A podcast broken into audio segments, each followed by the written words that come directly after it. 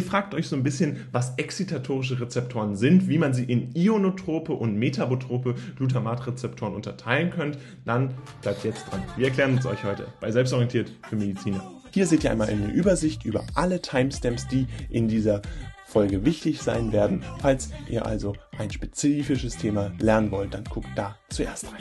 Und bevor das Video jetzt losgeht, gibt es einen kleinen Hinweis von uns in eigener Sache. Denn wir haben äh, rund um dieses Thema zentrale Synapsen und natürlich generell die ganze Physiologie, die ihr für die Vorklinik braucht, ein gesamtes Paket gemacht, in dem ihr alles findet. Also Karteikarten, aber auch erklärende Texte. Und falls euch die interessieren, klickt jetzt in den ersten Link in der Videobeschreibung oder gerne auch in die Infokarte. Und dann wünsche ich euch ganz viel Spaß damit. Und dann geht's jetzt direkt los mit dem Video. Und damit gucken wir uns jetzt als erstes mal die zentralen Synapsen bzw. die exzitatorischen Rezeptoren an. Dabei ist es ja so, dass wir bei den zentralen Synapsen im zentralen Nervensystem also ganz verschiedene unterschiedliche postsynaptische Rezeptoren vorfinden können, die entweder erregend oder hemmend sind. Wir wollen uns jetzt natürlich auch dann angucken, was exzitatorische postsynaptische Rezeptoren sind. Da gibt es nämlich die ionotropen und die metabotropen Glutamatrezeptoren.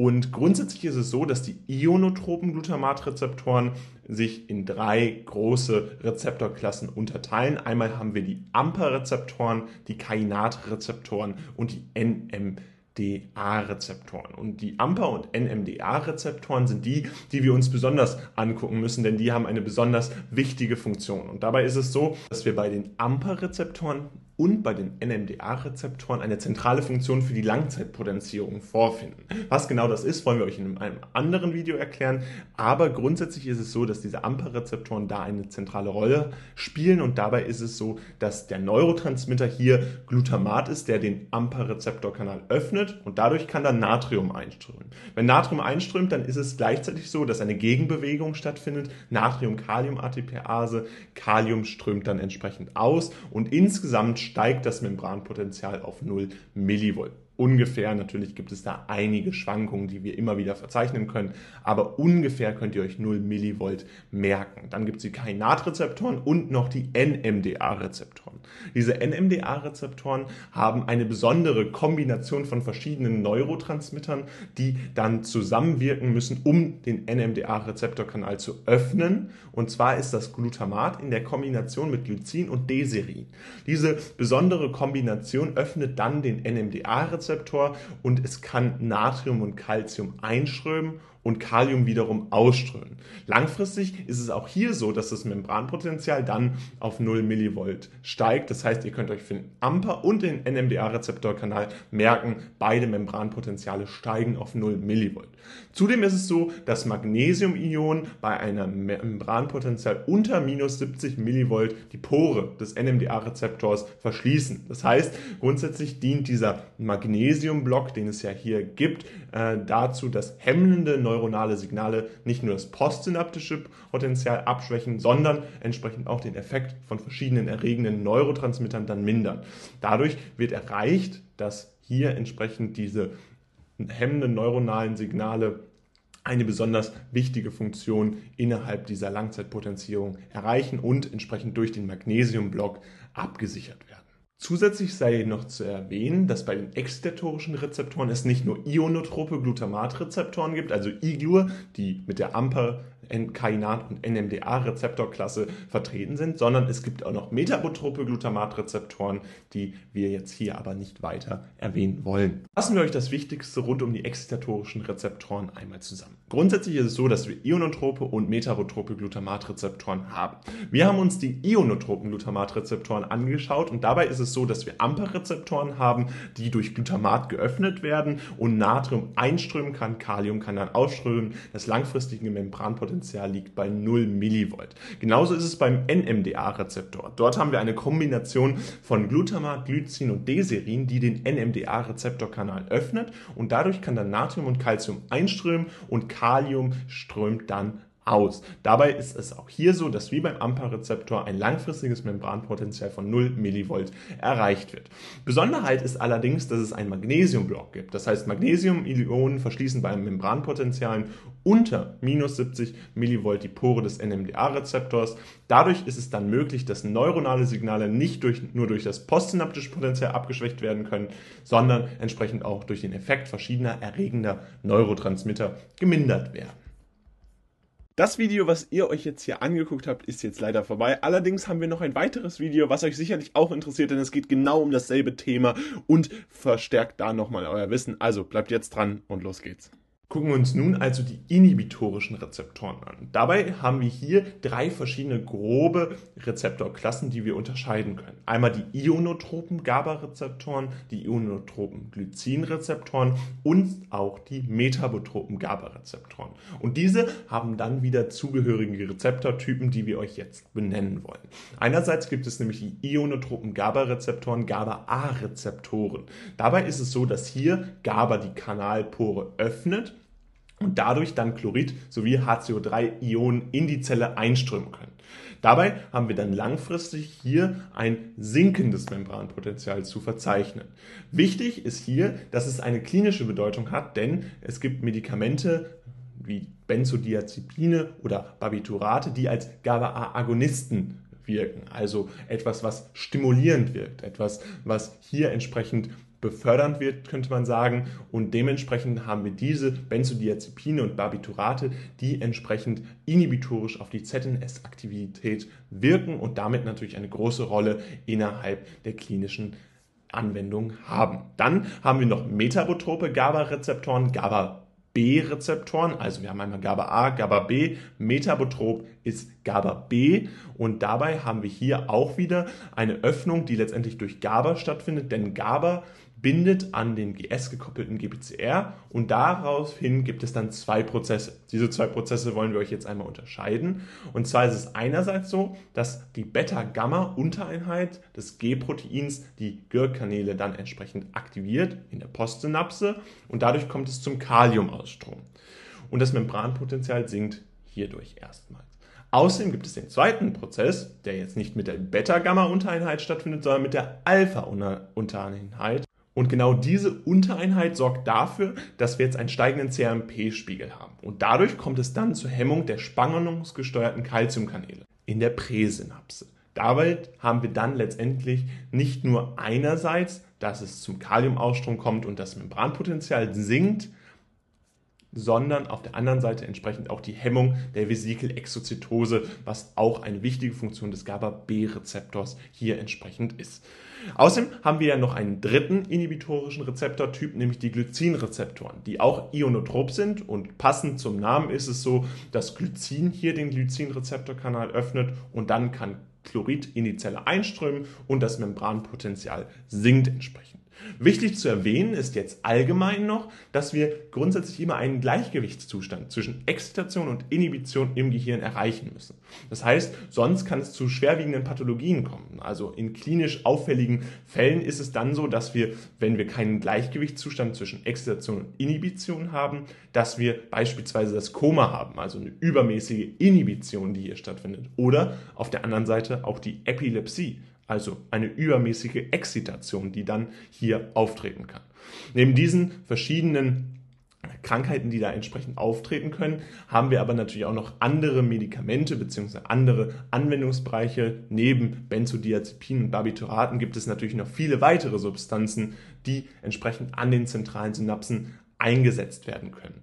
Und da ist insbesondere wichtig Ketamin. Warum ist Ketamin jetzt so wichtig? Denn es ist so, dass die IGLUR der NMDA-Familie blockiert werden und damit kommt es über eine allgemeine Exzitationshemmung letztendlich auch in Frage für eine schmerzmedikamentöse Behandlung. Dementsprechend Ketamin sollte man sich unbedingt auch merken. Das jetzt natürlich auf der Seite der NMDAs, dementsprechend auf den ionotropen Glutamatrezeptoren, exzitatorische Rezeptorhemmung. Aber sei trotzdem hier erwähnt, grundsätzlich immer globaler Gleichgewichtszustand zwischen Exzitation und Inhibition im Gehirn notwendig. Wenn das nicht der Fall ist, haben wir verschiedene Medikamente, wo wir dann entsprechend in diesen Fall eingreifen können. Damit fassen wir euch jetzt nochmal ganz schnell zusammen, was wir über die inhibitorischen Rezeptoren gelernt haben. Grundsätzlich wissen wir jetzt, dass es immer wichtig ist, dass ein Gleichgewichtszustand zwischen Exzitation und Inhibition notwendig ist, weil es sonst Pathologien geben kann. Zum Beispiel ein Koma mit einer übermäßigen Inhibition oder die Epilepsie, die auf einer übermäßigen Exzitation basiert. Außerdem haben wir Ketamin kennengelernt, was letztendlich zu einer allgemeinen Exzitationshemmung führen kann, aber auch als Schmerzmedikament eingesetzt werden kann. Wichtige inhibitorische Rezeptoren sind einerseits die ionotropen GABA-A-Rezeptoren. Dabei ist es so, dass GABA die Kanalpore öffnet und Chlorid und HCO3 dazu führen, dass das Membranpotenzial sinken wird. Aber da haben wir auch Medikamente kennengelernt, die da als Agonisten wirken, nämlich Benzodiazepine und Barbiturate, die letztendlich dann inhibitorisch auf die ZNS-Aktivität wirken. Darüber hinaus gibt es auch noch metabotrope GABA-Rezeptoren, GABA-B-Rezeptoren. Dort ist es so, dass GABA zwei zentrale Funktionen hat. Erstmal bindet es an den GS-gekoppelten GPCR und es löst damit die Beta-Gamma-Untereinheit und die Alpha-Untereinheit. Die Beta-Gamma-Untereinheit aktiviert Gürkkanäle der Postsynapse und es kommt zum Kaliumausstrom. Das Membranpotenzial sinkt so natürlich dann auch. Außerdem haben wir die Alpha-Untereinheit, die für einen steigenden CMP-Spiegel sorgt und dadurch kommt es zur Hemmung der spannungsgesteuerten Calciumkanäle in der Präsynapse. Das heißt, zusätzlich haben wir hier eine Hemmung der Vesikelexozytose, die stattfindet. Zuletzt gibt es noch die ionotropen Glycinrezeptoren. Diese Glycinrezeptoren werden ihrem Namen entsprechend durch Glycin geöffnet und dadurch kommt es zu Chlorideinstrom und letztendlich zu einem sinkenden Membranpotenzial.